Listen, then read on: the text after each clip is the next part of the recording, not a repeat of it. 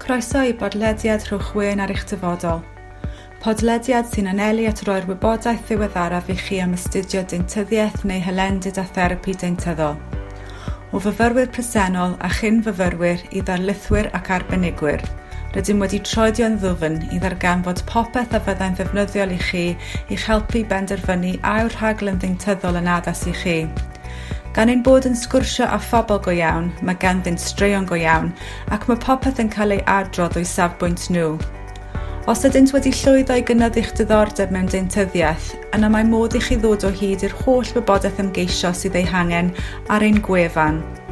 Ewch i dudalennau gwe Ysgol Deintyddiaeth Prifysgol Cardydd. Gobeithio byddwch yn mwynhau'r podlediad a'i fod yn eich ysgogi chi i feddwl am roi gwen ar eich dyfodol.